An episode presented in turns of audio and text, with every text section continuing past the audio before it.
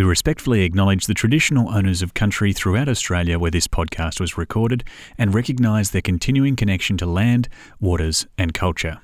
We pay our respects to their elders, past, present, and emerging.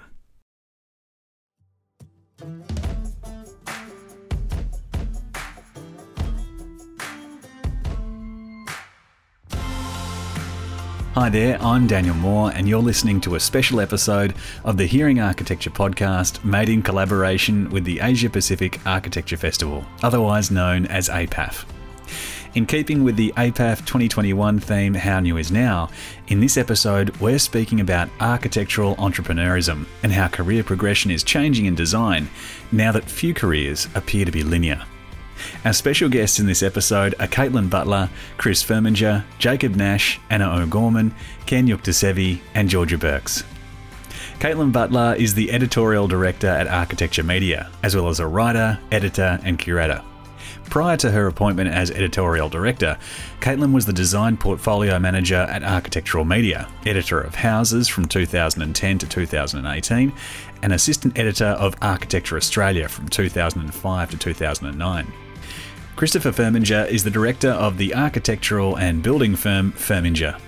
Christopher's foundation for design was developed while working as a carpenter and registered builder for over 10 years in Brisbane. After completing his architectural studies at the University of Queensland, he was designing award winning residential projects with James Russell Architects and sessional teaching at the University of Queensland. Jacob Nash is currently the head designer at Bangarra Dance Theatre and has been working with the company since 2010. He has designed the sets for all of their productions since that time. Some of these works include Owl, Land People Stories, Patyegarang, Infinity, Warumuk in the Dark Night, and Of Earth and Sky. He has co directed, along with Stephen Page, all of Bangarra's digital content for the Vivid Festival, which has been projected onto a pylon of the Harbour Bridge annually since 2014. In 2016 and 17, Jacob was also the production designer for ABC's sci fi drama series Cleverman. Anna O'Gorman established Anna O'Gorman Architects in 2016 to collaborate closely with clients. Her practice is characterised by curiosity rather than prescriptive methodology. In 2018, Anna's project North Shore Pavilion won a host of awards, which expanded on her client's brief on a level far beyond what her clients had expected. Ken Yuktasevi is an architect, designer, and founding director of Parable Studio. Recognised for his game changing design work in the lifestyle, hospitality, and commercial sectors, Ken's passion for storytelling and people has led to a unique and compelling perspective in designing solutions. Working across the fields of architecture, interior design, and branding, Ken has worked with several brands in different industries, including grain traders, Lee Hwa Jewellery, Singapore Stock Exchange, Singapore Airlines, and Salad Stop. We're also joined by Georgia Burks, who is an associate editor at Architecture Media. She is a proud descendant of the Kamilaroi and Dunghutti people. Georgia completed her Bachelor of Architectural Design at the University of Queensland, graduating as valedictorian. She has written a number of reviews, participated in panels across Australia, and is a co curator of the Asia Pacific Architecture Festival. Welcome to the APAF Hearing Architecture episode How New Is Now in Architectural Entrepreneurism. All right. Thank you so much for joining us today on the Hearing Architecture podcast. We've got Chris Firminger, Anna O'Gorman, Caitlin Butler, Jake Nash, Ken Yuktasevi, and Georgia Burks joining me today to talk about entrepreneurism in architecture and design. So thank you everyone for coming in today and for being part of this APAF and Hearing Architecture collaboration special episode. So, just to get us started, I mean, a huge part of entrepreneurism is going through a bit of a column A, column B exercise and finding a special thing within your skill set or a special thing in the profession that you want to do your own way. And all of you have done that in one way or another. So I'd like to start off by talking to to Ken. Um, Ken, now your your business is you're you're an architect, you're a designer, and you also do some work in branding, and you've got you lean quite heavily into working in hospitality. Do you want to tell us a little bit about what the reasons were for not purely staying in the architect lane uh, in your practice? Yeah, I mean, it, it's funny because I, I, get this question a lot. You know, I mean, not just um, in industry talks and all that, but I, I get these these kinds of questions from friends and you know from family and students because, like most places, I guess you know in Asia, Singapore has this very very pragmatic and very kind of like you know solid stance on on disciplines.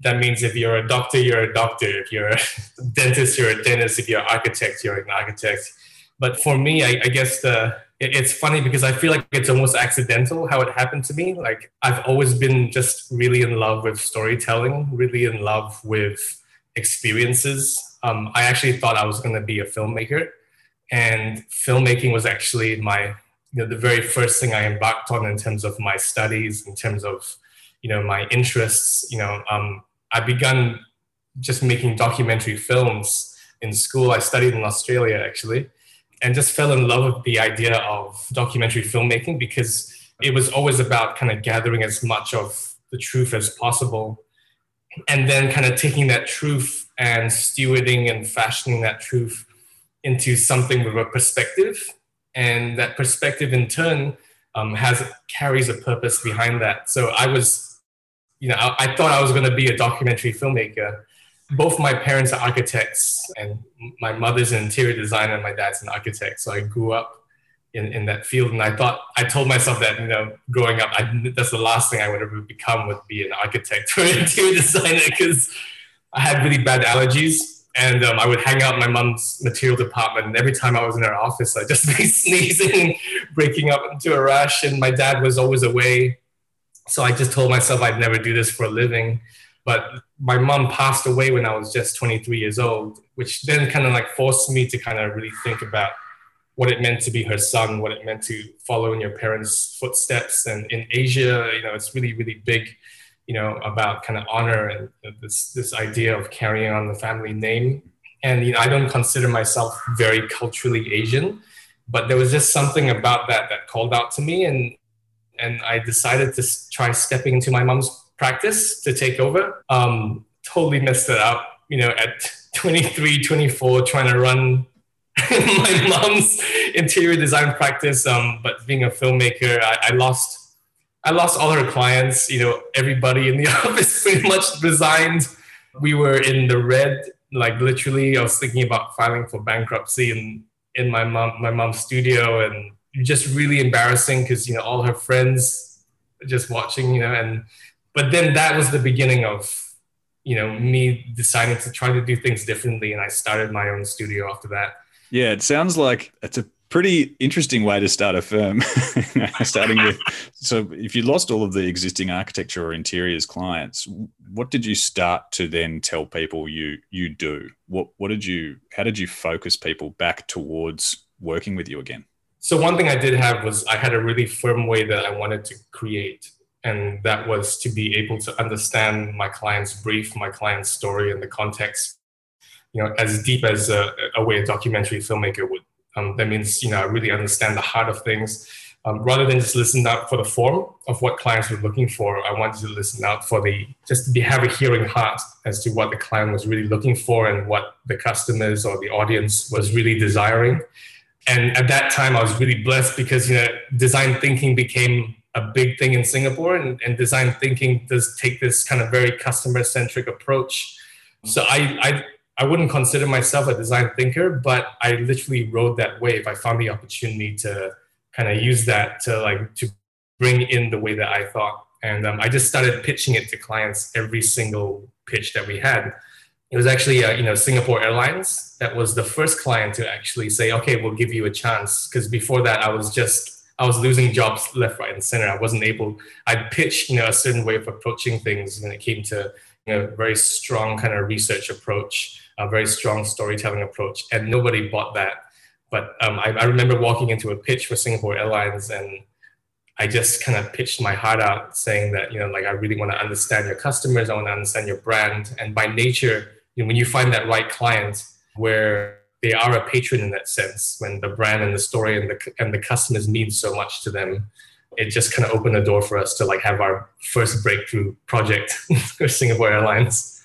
Ken, I find that story about studying in film and then transitioning into design really interesting. And I think there's a couple of people on this panel that have got a similar background. We've got Chris, who was a builder and then started his own architecture practice, and Caitlin, who also started architecture and has gone into media.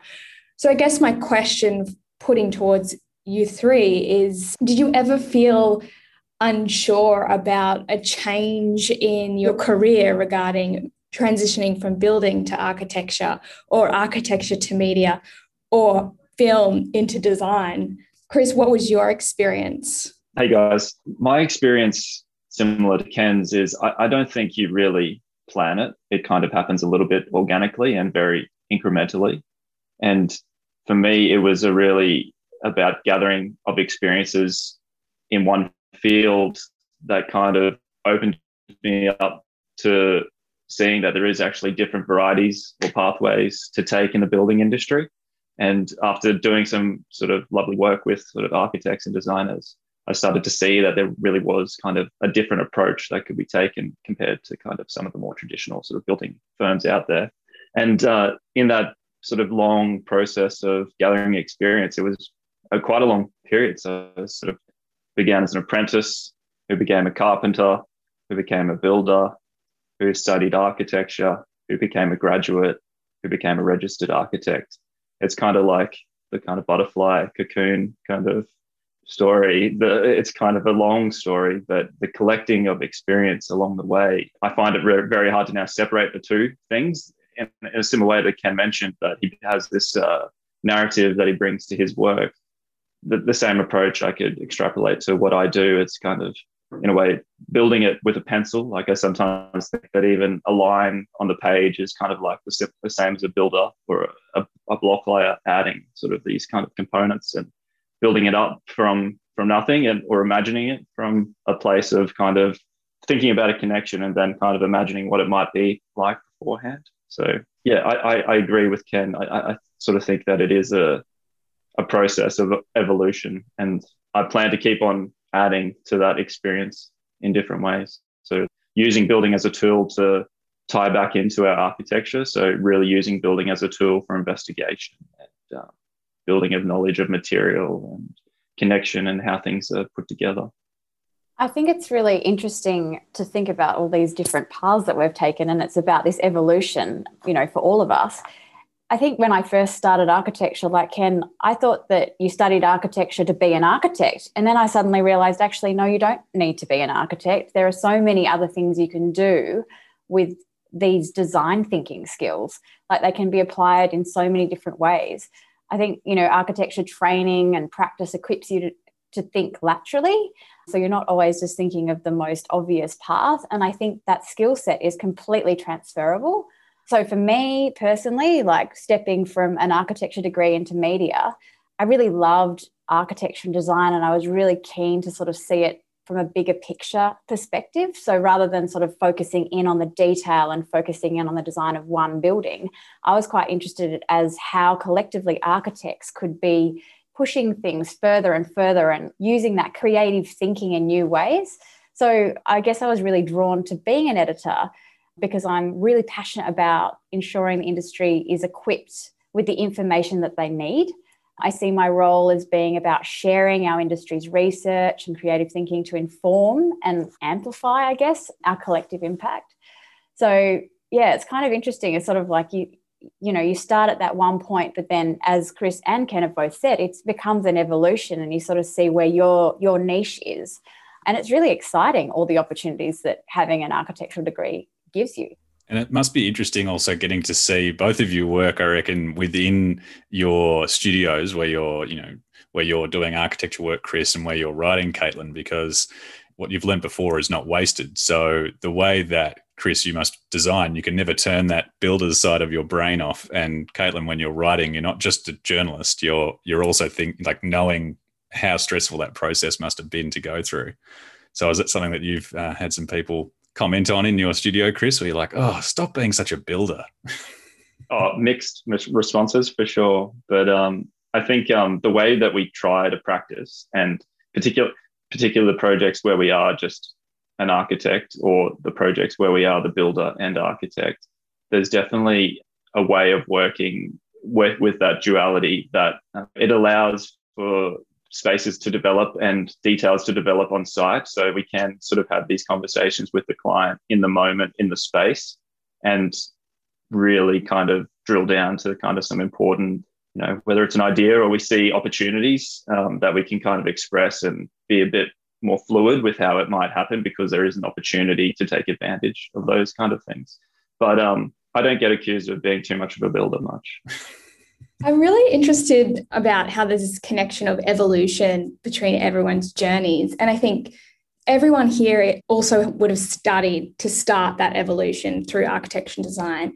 And I think to all of those students, those high school students or people who have, you know, studied something completely different and then chosen another career. So I kind of want to throw this question towards you, Jacob. With the journey that anyone can go through with architecture, as we can see, it sort of pulls you into different directions. And I think one of the hardest things to decide is what school to go to or where you should study. So, Jacob, knowing that you graduated from NIDA's design school, um, how did you make that decision and what advice would you give young students coming out of high school to select a school um, to study at or, or those who are thinking of, of studying set design? Oh, look, I um, set design wasn't on my radar. I'm sort of listening to you all. I have similar stories too. My dad studied architecture, never finished, then became a teacher. So architecture was always in our world, in my world. I wanted to be a painter. I knew that I wanted to be a storyteller. I wanted to be a filmmaker. And it was just that time I'd finished school, year 18, and you sort of, you have sort of this general idea about what you want to do. And uh, I just happened to be in Sydney with my partner then and my partner now, and she was already at NIDA. And I didn't know drama school existed. And I walked into the foyer and they had um, their graduating design year exhibition on. And it sort of, I had a moment where I was like, oh my gosh, this is storytelling, it's visual art, it's architecture, it's all of these things that I was really interested in. And I just applied and I got in. And I didn't tell anyone that I was going to apply except my parents. And six weeks later, I was moving to Sydney. So it was kind of one of those crazy, you know, fork in the road moments. But I think to students finishing high school, it's I think you just have to fill yourself up with experiences. And if it feels right, it probably is right. And um, a friend of mine said to me a couple of years ago, she said, Your way is the right way. And it's, I, it's really stuck with me. Even back then, I just thought, Yeah, I've got to do this. There's something about it. And so I'm quite instinctual. And I sort of believe you have to believe in yourself. There's uh, in I think, with all of us here and all creatives, you have to have that sort of um, magic of drive, but also the ability to grasp onto something and hold and champion it and go, yeah, this this feels right for me, and I'm going to explore it. However, you're going to explore it. But I think I think NIDA kind of chose me rather than the other way around. But what I got out of that was an unbelievable design education. And like we've all said already today, it's about the ideas, it's about how you investigate them, and then emotionally how you connect with uh, a director or a client. And then for me, it's about listening and responding. And um, I think if you're about to, you know, look to your tertiary education, it's all about uh, listening to yourself and then giving yourself experiences that put you in the right world, how you see yourself possibly in the future. Yeah, I actually have a question for for all the guys as well. I mean, you know, I mean, it's really great to kind of share so many of these stories and experiences um, of kind of venturing outside of you know our disciplines. Um, but you know, I, I really liked uh, George's question because you know I'm thinking about students, um, you know, younger people. Not that we're old, right? But you know, younger people listening into this. Um, I, I almost feel that for a lot of us, you know, for Chris and Jake and Caitlin, like you know, you kind of rewind time like five years back. You know, I, I I've been doing this for like really 15, 15 years now. Like I feel the world's just so different from from before. You know, like I, I just feel for a young for a young student now going into going into the workforce, going into the studio world, it just feels like such a, a much more overcrowded world. It feels like you know so much has been done already, and I think there's a lot more comparison now. You know, there's so many smaller studios, splinter studios out there. um, and so much more opportunity for mind games to kind of mess around with you as a, a young upstart student or trying to do your own thing and try to do something new. I want to know from you guys, like, you know, the times where you were most kind of like thought about throwing in the towel, thought about quitting, becoming property agent or whatever it was, right? Like, you know, what was the, what, what, what did you guys do to kind of help encourage yourself or how did you build yourself, you know, that really good kind of support, you know, to, to kind of keep doing what you guys do now? I'd love to hear Anna's um, answer to that one with starting your own business as a, uh, as an all female led practice as well. And um, I'd love to hear your answer, Anna. I reckon it'd be amazing. I don't know if be amazing, but I think I had two young children when I was working for other people. And that was challenging in itself, even though you know, they did their best to try and create a flexible environment. I think there was a point where I did consider throwing in the towel, as Ken mentioned, and potentially looking at doing or pursuing some other career that was easier to juggle with kids as well. I think I just felt that it was difficult to sort of find my passion with only limited time in the week. So, my decision really to start my own practice came out of being either I needed to make a change or I just needed to pursue um, architecture in a different way. And that being able to juggle kids and a practice from home was sort of the best way I think I felt that that was the only way at the time to, although as daunting as it was, I think I didn't really have anything to lose at that point. So I just jumped into it and um, approached it maybe the same way that you would with design, where you have a problem and you might never have done it before, but you apply strategies or do research and work towards the goal that you're wanting to achieve. So I think I didn't put any particular pressure on myself from a time point of view or you know pressure about i didn't have any high ambitions to be doing certain projects or projects of a certain budget i think i, I just felt that even if i just pursued doing kitchen renovations it was the only it was sort of the way that i could manage or balance a family and meaningfully pursue architecture, I think, in my own way. Yeah, so with with your work, Anna, I mean, you've got a really great small practice that's delivering on all of these different typologies. You've got residential, you've got public, and you've got commercial work. When you were starting this practice, did you think that you would end up just taking all of these different typologies when it seems like when you start a practice, it's often those kitchen renovations that we start off with. Did everything flow the way you're expecting, or was it quite an organic process? No, it was very organic. I think from the beginning, like I said, I didn't have very big ambitions for myself. And I think in the end, when you're starting out, you take on everything and anything that comes your way. And so that's really what I've done over the last four or five years is really take on what's come my way, but then make the most out of that particular project or you know invest time and thinking into solving those problems for clients and having a shared vision i think from the beginning has meant that they've turned out to be successful for the client as well as for myself so i think there what definitely wasn't a plan it's really evolved organically from the beginning. But I'm hoping that going forward, I could be more strategic maybe about how I keep going. And has that actually given you the the balance that you were hoping to have with the young family that you have as well? Yes, it has. I think I think I've learned a lot about myself and how I design and what my process is.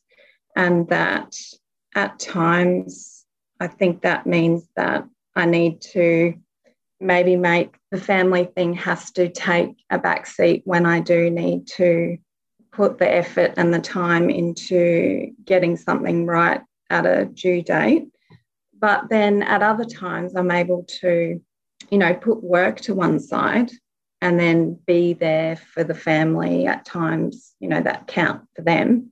So it is a constant juggling um, act and balancing act. But I've found that having that within my control has been easier to manage or manage timeframes with clients and say, you know, this this might not be a good time because of X, Y, and Z, or vice versa. You know, sometimes the family just have to wait and let me get on with the project. So I think it's just knowing who needs what when and being able to juggle those and manage those at, at the same time. Definitely. Uh, really interested then, Anna, where you were talking about, you know, you're sort of getting used to working a certain way and then things organically change. Jacob, you're doing all of this amazing work for Bangarra and in theatre and dance. And then recently you've been doing some work in TV and film. And I wanted to ask you about how, how that transition felt when you were, I guess you've been working with Bangarra for a while and you've been delivering and getting more confident in your process and knowing what you were doing. And then when you start to head off in this other typology, did it feel like it was perfectly transferable into this new medium? Or did you feel like you had to sort of start mm. again to prove that you could deliver on this, this new typology? Uh, I think it goes, for me, it's all about your idea like what are you trying to say? What's the process? And nothing whatever stream you're working in it comes back to that. So i had confidence in my vision. And then in a lot of ways the 2d because you're on screen obviously you know it's a flat surface. And then in theater it's three dimensional there's just different tools. Like it's you're still a storyteller and you're painting images for the camera. And i i found the mechanics around film or a TV show actually to be the harder part to try and crack into because the ideas and the design and what things will look like, it's just that's what I do. It's sort of more about the mechanics of the they're big beasts. Like I did Cleverman a couple of years ago, and it was that ended up being like you know 18 months of my life, which in architectural terms is, can be quite a short amount of time. But you just basically I did 12 hour, 13 hour days, six days a week for like I don't know a long time. And I also had a my first boy was born and he was only like a year old, and then you sort of juggling and that life and work balance. But creatively, um, you're still dealing with the client, which is your director. You've got a script, and then you go through the process of describing the visual world. You've got to work with your cinematographer. So there's more people involved, but I guess you know I've always been in that sort of world of creatives, working with them and collaborating. So I didn't find the crossover too bad. I kind of quite like the challenge, and like a lot of us have said, it's sort of like you just jump in and you do it. And I kind of that's sort of just how I've always been. I've just sort of got there, and obviously I've got the design background, but I just get it done and work with people to do it. It's so interesting. It's almost like um, an ingredient of being an entrepreneur is just getting into it and just getting it done and doing it. Mm. So you're proud of your own work. But I can imagine, you know, doing that at the same time, you'd heavily rely on a network or mentors and supporters. And I'm kind of throwing this question out to all of you here. But when you transition into media or architecture, being a builder, or it film to design, or starting your own business, how important was your network and how often did you go to your network for support? Maybe Jacob, you could um, tell us about your network that you have, and if you went yeah. to the support. Yeah, I do. A lot of the stories, well, basically all of the stories I've told are First Nation stories, and I've got really long relationships with directors, actors, choreographers. But some of them, like my relationship with Stephen Page at Bangarra, is like it's it's such a wonderful collaboration. I don't well, we are like brothers, and it goes beyond just friendship. And so I think I'm always, you know, whether I'm directly asking for advice or just having a conversation, I think for me anyway, that's really important because it sort of it just reaffirms to you that you know, I'm driven to tell First Nation stories pretty much, and that's who I am, and that's reflected in the work I do. And so those sort of incidental conversations along the way just remind you about why you're doing things that you are supported, that we're telling these stories for an important reason. And I think that for me, it kind of goes back to what you were saying before, Ken, in that question. It's sort of like, what's the drive? And for me, it's about connecting with culture and cultural responsibility. And yeah, they're always sort of there pushing me along. So even if it's in a silent way and it's just emotional. So I think that kind of that's sort of how, what happens for me anyway when I'm looking to, to mentors for um, for guidance. Who were your mentors, Caitlin, in your network when you started off? Um, look, when I made my step into architecture media, um, which is 15 years ago, I might add, long time. Um, I was a baby when I started, really. I was really lucky to be taken under the wing of the editor of Architecture Australia at the time, Justine Clark. Many of you will know from her work with Parlour.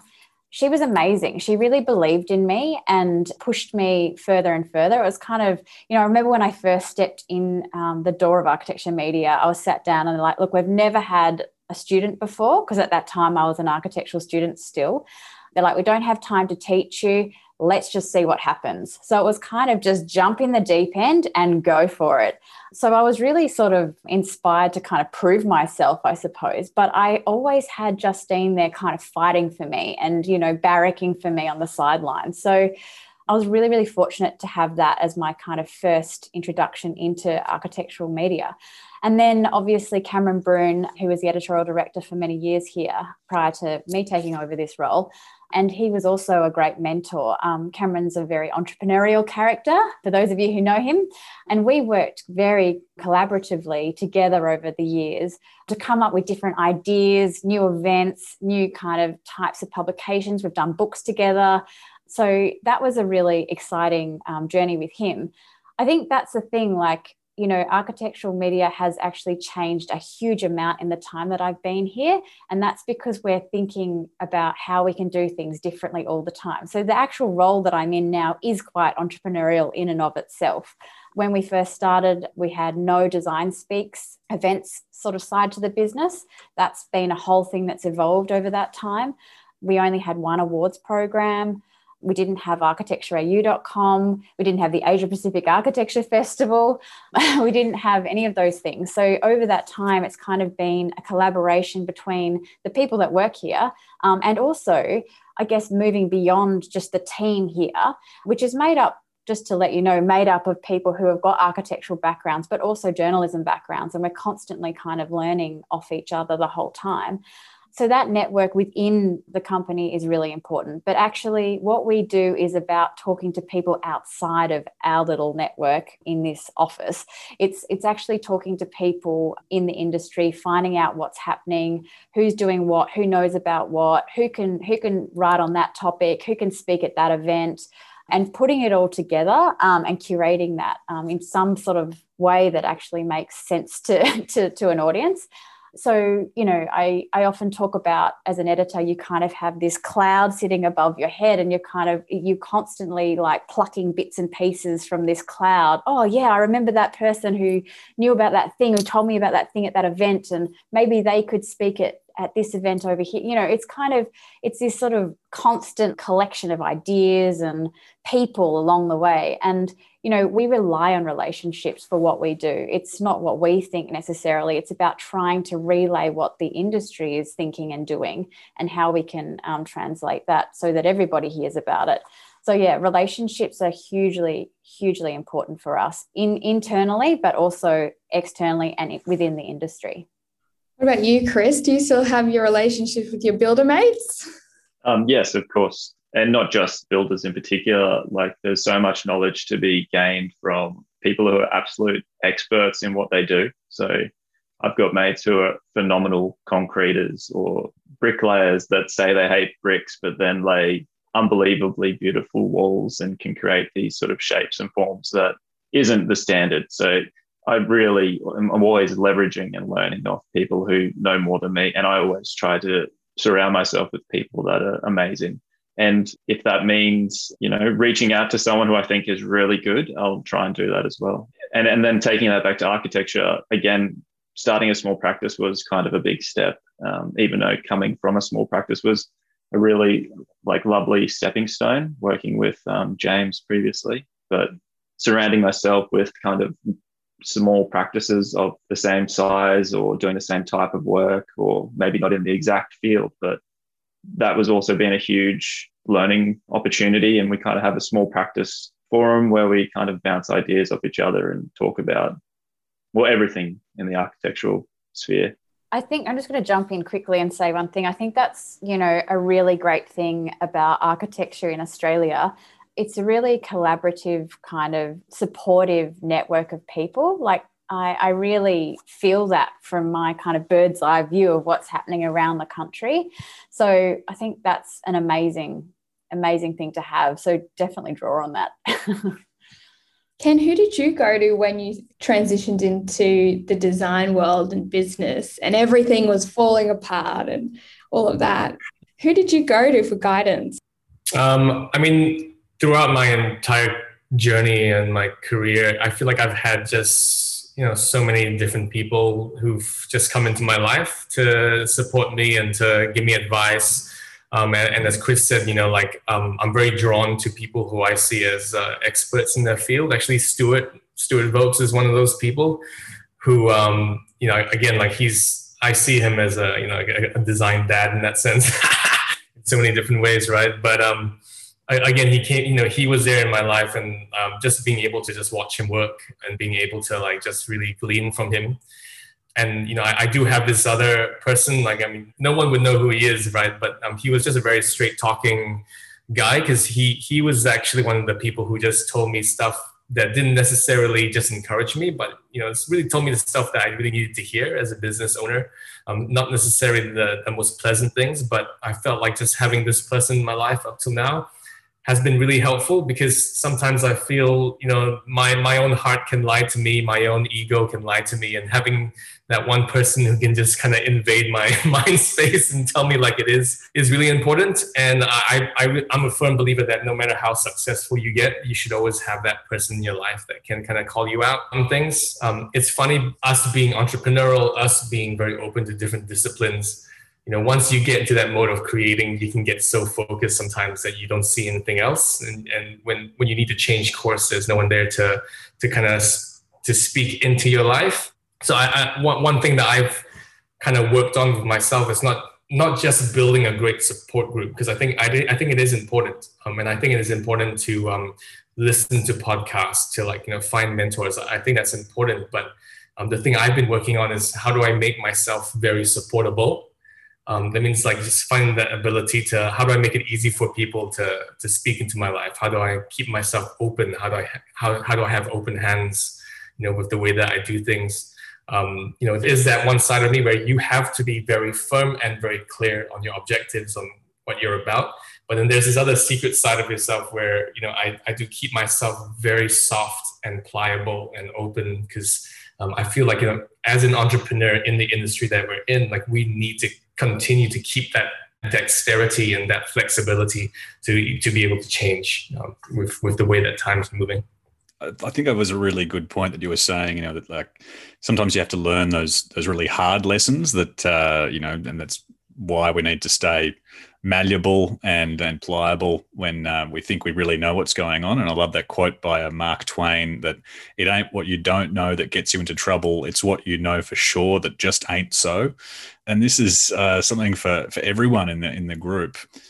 What do you think was a hard lesson that you had to learn only through doing, like actually from starting your practice, where you learned a lesson that you probably couldn't have gotten if you hadn't started doing your own work? if you wanted to start with with Anna. Sorry, someone's knocking at my door. Sorry. Can you just hold on a second? That's a good one. I like I like that one. That's the That's best. A good exit strategy. That's the best out ever.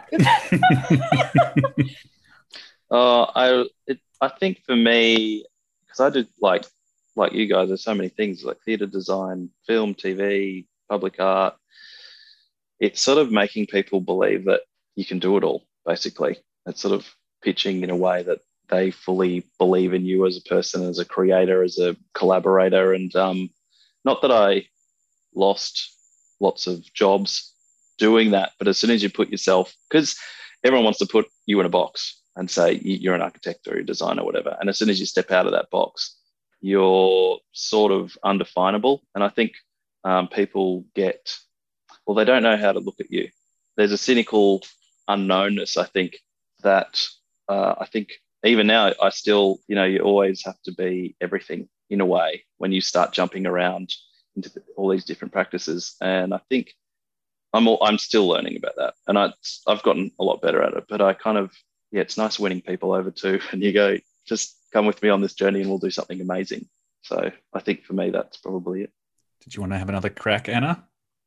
Okay, sure. I'm sorry about that. I think similar to what Jacob said, I think uh, jumping into it, realizing that you have to be everything, especially if you're, you know, the sole person at the beginning, setting it up and running a business, you've got to be jack of all trades in a way, a bit of a generalist, and have a bit of confidence that you can sort of tackle all of those things. I think up until that point, before I started my own practice, I had probably deliberately tried to learn a bit of everything along the way. I think some people do focus on being a specialist in one thing. You know, they might be very good documenter and know CAD inside out, or they might be a very good detailer and no detailing inside out. But I think quite deliberately, I tried to learn and understand a little bit of everything, which gave me probably a good starting point. But although, e- even with that, there's still a lot that you've got to grapple with, and the amount of time that you've got as well, especially with young family, to squeeze all of all of that in that you have to manage in running a business is is quite overwhelming. There is a lot that you have to do, you know, from marketing to accounting to just designing to getting the drawings done. So I'd, I'd agree with um, Jacob on that. Big learning curve. Chris, I can see you itching towards your trigger finger on the mouse. I'll jump back in there as well. Yeah, and building upon what Anna and uh, Jake Jake said, there is just so much to learn, and I guess the part about getting someone to actually believe in you or believe in the idea is such a, a negotiation when there's a very small body or no body of work to show.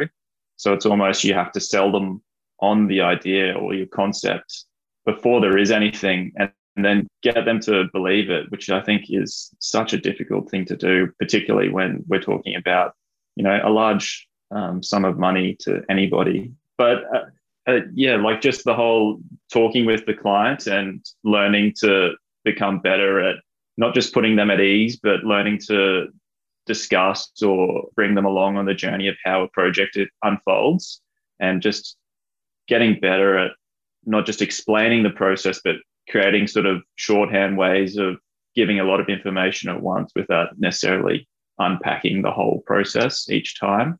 And yeah, it's definitely not something I'm great at just yet, but I'd love to get better at it.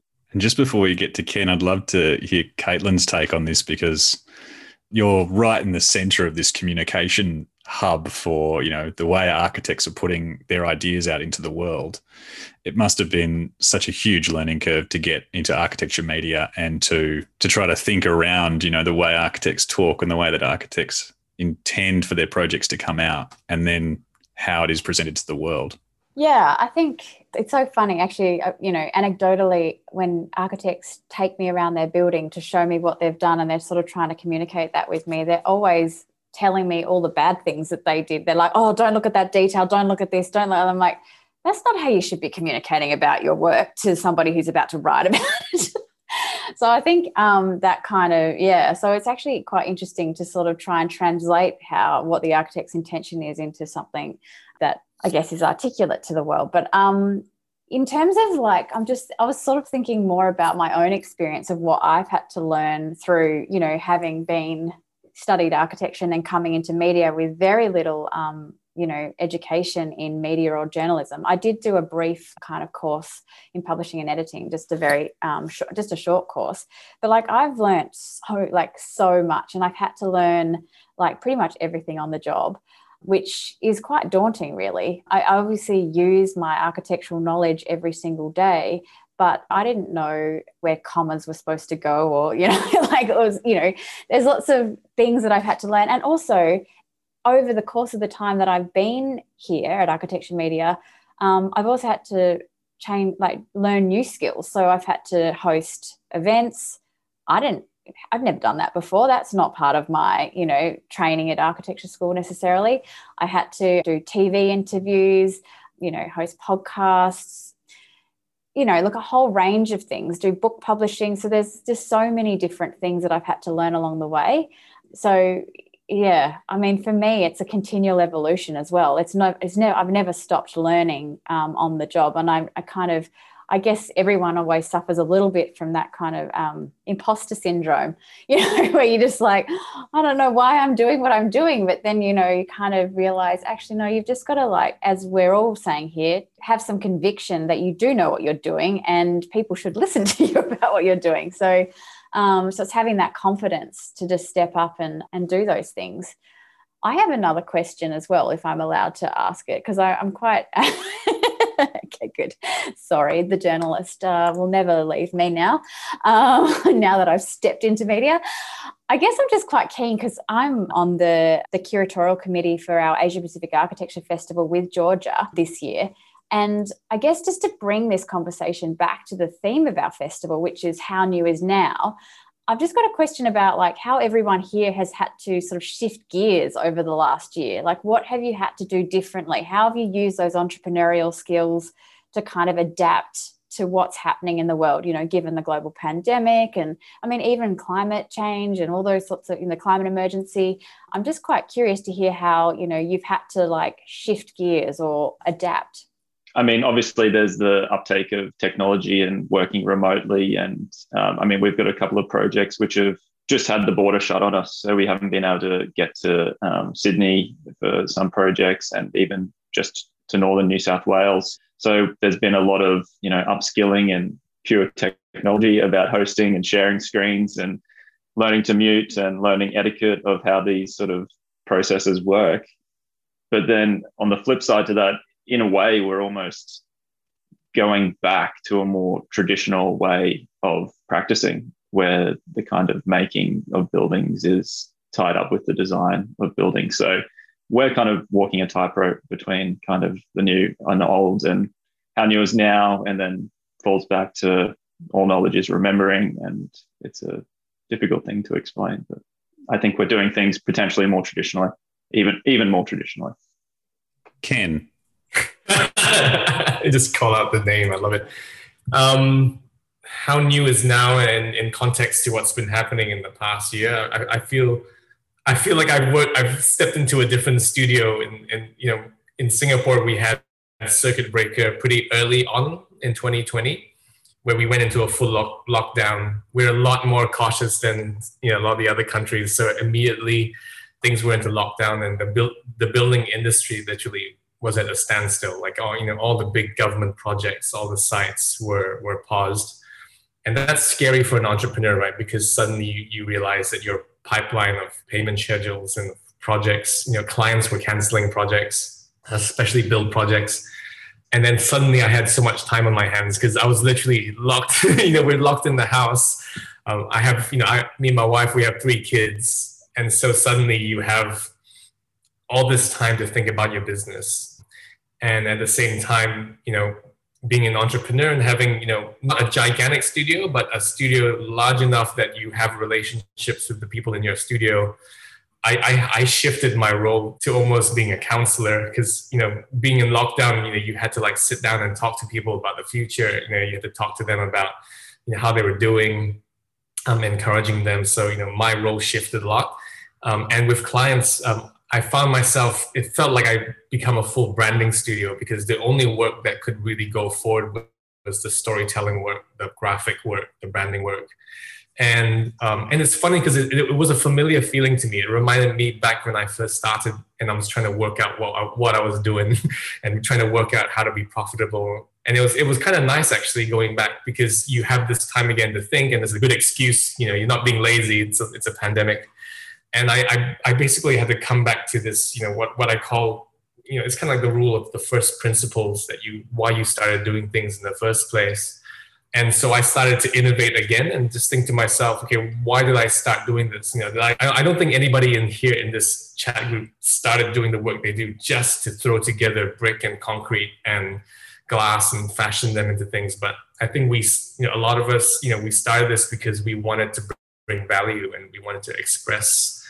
And so for me, like I came back to the first principles of, you know, why I started Parable and, you know, what, what kind of value I wanted to bring to my clients and how could I now do that in this time? Um, and I, I, I, ended up in, and for me personally in, in the studio, you know, why I started why I do is because I really believe that there were really great people out there, really great patrons, really amazing clients uh, who had beautiful visions, and they needed not so much a vendor or a designer, um, but what they needed was a, an, a creative ally to come alongside them. And, and so I pretty much spent most of that year just you know contacting clients and just you know spending hours on zoom just talking about the future and and pouring as much as i had out into them creatively so that they could you know get clarity for their business get clarity for their projects and and now that circuit breaker is over it's you know it's boom and you know all that stuff that we've been talking about is now kind of starting to come into fruition. But then it, i mean i'm not i'm not saying that everyone does that but it's just taking that time to come back to that the, first principle of why you started. And because the form will always change you know studios will change the building industry will change. But you know the principles you know i think those are the things that you can carry into the future. And and taking the time to think about those things really really important. How did it play out jacob in the um, film industry uh, well i got to the first week i delivered a design for Bangarra. we got to the first week of rehearsal and by the end of the first week uh, we were in lockdown so that kind of just ended. That was the beginning of the end, really, for the year for live performance um, in Australia. And it just, I think, similarly to what Ken was saying, it gives you time to think and refocus your thoughts about. For me, it was about what's the most important stories that I want to tell in whatever medium. And it also reminded me of how important it is that as people, we need to connect and this separation between us, I think, will bring us back together. And there's always questions, particularly in theatre, around, you know, is it still relevant and all of that sort of stuff. And of course, it is still relevant because we all want that immediate connection that a screen gives, but not in the visceral way that I think we will really want after this sort of really does wrap up and everyone's back out in the world. So, and I also got to spend a lot of time with my kids. Like, an unbelievable amount, like basically eight months of just being at home quite a lot, which was, I think that also played into my thinking around design and what that next little, you know, journey will be. So, look, it wasn't easy, but this little minute in our lives of rest or worry, it sort of was, I kind of needed it at the same time. It just sort of reset a whole lot of things in, in my mind and you know, as creatives, where we don't, our brains don't really stop. And then when you actually stop physically making stuff, you kind of, it, it's just a little bit more space. So, yeah, that's sort of where I was at and where I'm headed, I guess. I think, like, as everybody said, it was a moment, like a moment of reflection on where you'd sort of been and what you've been doing, but also to look forward to well what does this mean and what changes is this going to have on my practice or have on architecture? And what do i need to do to sort of not prepare for it but i think just you know be mindful of how it might change and what what might count. So you do i think become in some ways broader but also narrower in what you might want to achieve and how you might go forward. So, one thing that when COVID did hit, there was a round of grants that came out from the government called the COVID Adaptation Grant. And I applied for one of those and was successful. And with that grant, I used the money to put into a marketing strategy, with, which was something that, when I had that moment of reflection, was the thing that I hadn't done anything of in my practice. And I could see that, you know, with everybody at home and potentially on social media or, you know, how could I use that marketing strategy to then at the end of COVID be in a position to, you know, win some jobs or be exposed more to potentially finding more work. I think it's survival sort of kicks in when you're in that state of, you know, well, what does this mean for my practice and what's going to happen at the end of this and how am I going to survive? And I think that's something that, yeah, definitely with coronavirus has made us all all think about the way that we practice completely differently because we got to have the the benefit of having that sort of shock therapy of, oh, okay, so things aren't always going to proceed as they always have done in the in the past. Tell us something that was very surprising that you definitely weren't expecting when you were setting up your firm and the work that you were hoping that you would get to do. Uh, yeah, well, in my case, I I don't think I had very lofty ideas, but I think I've been exceptionally lucky to have the opportunities that have come my way. I've done two projects, one's almost complete, but two projects for government where in the past I haven't done a lot of work for government. So I think that's been a wonderful opportunity for me.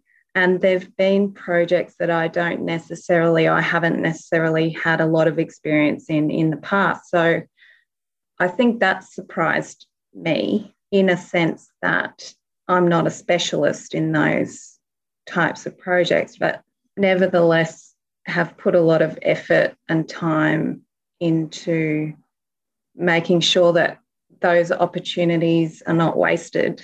And I think, you know, yeah, very grateful to have have had those because I, I'm sure not everybody, you know, is lucky enough to have those come their way. Jake, oh, if you wanted to tell us about what was surprising about your career after you started working on your own. Um, uh, in 2010, I'd basically spent five years uh, out of design school, and I'd sort of started a pretty a good practice. Like it was sort of growing, and it was um, I'd done some shows, and I'd sort of met everyone, not everyone, but you know what I mean. I've become someone where I could have a conversation with people, and something might happen or they might not. And then I got to Bangarra, and I I've been there for a decade now, and so I just disappeared. Like I just went to Bangarra, and all I did because I loved it so much, and I was completely engaged culturally, creatively, and I was part of this amazing team and clan, and I just didn't step out of that world for quite a long time. Like I didn't do, I basically didn't really do another design gig for five years. I just was there sort of full time, and I loved it. And I, it sort of, I think, out of that, the interesting thing, I always had aspirations to do other things, but it's just unexpected things come along now in a really wonderful way. It's like you know how you do all the hard work and no one's really watching you except you, and then at the end, hopefully, at some point, conversations open up and more jobs happen, and there's this sort of roll on. And so I guess out of that, for me, I got to the Cleverman was a really great thing to be involved with, and it sort of set me on a path that made me believe that I could design for film and television. And I got to work, you know, with uh, Weta Workshop in New Zealand, and you know, just have an experience that it keeps me growing as a practitioner. And I think that's sort of the most important thing for me. It's the jobs that challenge me. And so I've sort of recently been sort of doing some public art projects, which I really love, and they're sort of challenging me in this new way. So it's for me, it's actually also love the unknown. Like I don't have some hierarchy of journey that I'm on or pathway, um, but when it feels right, I I know it's right, and so I think it's just being open and um, surprising myself as much as being surprised, actually. Yeah, I think one of the biggest uh, now looking at where I am um, the biggest surprise that I have. I mean, you get lots of surprises, but um, I would say like the two biggest surprises I have was when I first started going into um, into design and having a studio. Um, I thought that I would be leaving my filmmaking behind me, uh, maybe taking along some of the process and the mindsets. And you know, I, I had people say to me like, "Oh, you know." You never know one day you know the skills be used or you know that time wasn't wasted. And i was like yeah yeah yeah whatever. So i just thought okay you know like i'm really kind of leaving behind that whole part. But it's i'm so surprised now at how much how much of filmmaking really is in my work and um, how much filmmaking is in you know the work what we're contracted to do you know for you know us being able to kind of create interviews on on parables platform um, I feel like I'm doing documentary filmmaking. I'm having these conversations. I have clients who have seen the work and who understand the flavor of it so much that they've asked us to do storyboards for films for them. Um, you know, just I'm just so surprised to see that you know the truth is, yeah, you know, like once you have the gift and the skill and you have the passion, you know, if you're open, um, it, it finds its way into the work. You know, it just really does appear. It presents itself in this most unexpected ways. Um, and my, my second biggest surprise was that when I set out to design, I always thought I would be serving the client's vision. But then, you know, over the years, um, I've built such strong relationships that the clients have offered me to be partner in their businesses. Um, and so for me to be able to own, you know, two of the F&B concepts that I've created, branding and all that, I, I never thought I'd see myself in that privileged position to be an owner and again that's that's been kind of like me just being very focused on just being very uh, being a partner and an ally to clients you know and, and that bridge was crossed very unexpectedly where i get to be an owner as well. That that blows my mind because i never saw myself as anyone who would be able to do anything like that. Well i guess my answer is going to be a bit different but when i first started working in media i kind of was just very interested in writing about architecture and design I didn't really anticipate the public profile that you would need to be an editor. Um, so I've really had to grow into that role. Um, it definitely didn't come naturally to start. Um, and it was a bit nerve wracking to kind of have everyone sort of know who you are within the industry. It was a bit daunting, very honestly. And everyone looking to you for your opinion and asking you onto panels, asking you to judge awards. That was quite daunting in, in, the beginning. So it was kind of kind of surprising that people wanted to know what I what I thought. but um, which you know is not necessarily surprising for the role itself. I just didn't know really what I was getting myself into, to be very honest. Um, and I think actually, as you know, time has gone on, the role of the editor has become more public because of the nature of events and other types of media that we do now but I mean, it's just, I mean, it's such a privilege though, like to be invited onto international awards juries, which I've done. You know, I pinch myself when I do things like that. You know, that's amazing. Or, or go on, um, you know, international study tours and things like this, which are just, you know, incredible. I mean, I get to visit some of the best architecture. I mean, I was on the National Architecture Awards jury one year, which meant that I got to visit the best projects around the country um, in one year, and that was, you know, with four other jurors who were just amazing minds within the industry. So, you know, those kinds of experiences, I mean, I'm just really thankful for them. But, um, and, you know, I, um, Anna, you're talking about being exceptionally lucky. I, my brother always says to me, Katelin, don't say you're lucky. You've worked hard for that. Like, you actually deserve that. Don't just say it's all luck because you actually have worked really hard. And I sort of forget that sometimes that this is work because I'm so passionate about what I do. I'm just, you know, it's like, and I'm like, oh, wow, people want me to do this thing. And, you know, it's like, but actually, I, I have worked hard. And I think you need to acknowledge that. And Anna, like, you know, the same for you. You've worked hard and people respect what you do. And I like I, I think back, I wrote a profile on Anna uh, a couple of years ago. Maybe it's like more than a couple now. Um, and I just was always really impressed by how like you would push clients to do things. They would come to you with a project, but then actually you were like, well, hang on a second. What about if we think about it like this? So there was a the North Shore Pavilion. Basically, they that was supposed to be a temporary pavilion, but Anna was like, well, maybe we could make it like it doesn't necessarily need to be temporary. Like, what if we, you know, maybe we could keep like we could move this to another site once it's done on this site or, or whatever. So she thought about it in that way. So I guess that's what I'm trying to say is that it's like, even though you feel like it might be luck, it's actually, there is a lot of hard work to get where you are and you sort of forget that when you're really passionate about what you're doing which i think is what archi- like architects often are they're like oh no i'm really like you know but it's actually you work hard for this so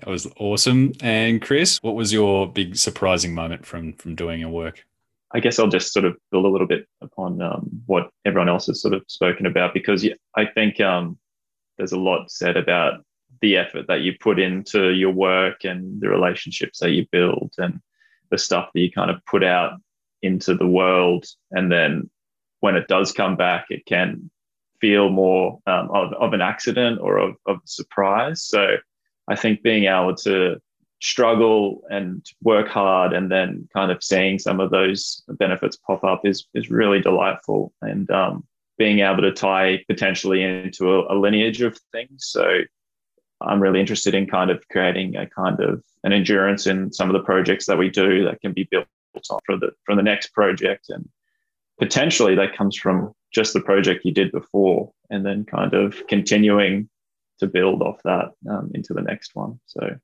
absolutely. Well thank you so much everyone for joining us on the hearing architecture and apaf podcast special. Uh, it's been really amazing to hear about all of your perspectives and your experiences starting your own design businesses and hearing about all of the success that you've had uh, to date. We're really looking forward to seeing what happens in the future now that uh, there are certain vaccines flying all around the world and there's potential more collaboration and work that can start on site. So, Chris, Katelin, Jake, Ken, Anna, and Georgia, thank you so much for for joining us today. And it will be yeah really lovely to see what you're doing in the future. So thank you so much for being part of the podcast. Thank you. Thank, thank you, you. thanks guys This has been a special episode for the Asia Pacific Architecture Festival. Thank you so much for listening to this podcast collaboration between APAF and Hearing Architecture. If you enjoyed this discussion, we also have another special APAF episode about architecture and education with Carroll Go-Sam, Helen Lochhead, Aaron Peters, Erwin V. Ray, and Georgia Burks.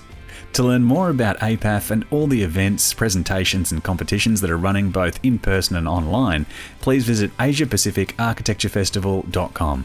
And if you want to know more about what the Australian Institute of Architects is doing to support architects and the community, please visit architecture.com.au. The more support we get from you, the more episodes we get to make. So if you'd like to show your support, please rate, review, and subscribe to Hearing Architecture in your favourite podcast app. Thank you to our guests in this episode Katelin Butler, Chris Firminger, Jacob Nash, Anna O'Gorman, Ken Yuktasevi, and Georgia Burks for their contribution to the architecture profession and the community. This is a production by the Australian Institute of Architects, Emerging Architects and Graduates Network in collaboration with Open Creative Studio and the Asia Pacific Architecture Festival. The Institute production team was Stacey Rodder, Madeline Jenkins, and Claudia McCarthy, and the APAF production team was Georgia Burks and Jacinta Reedy directed by Daniel Moore.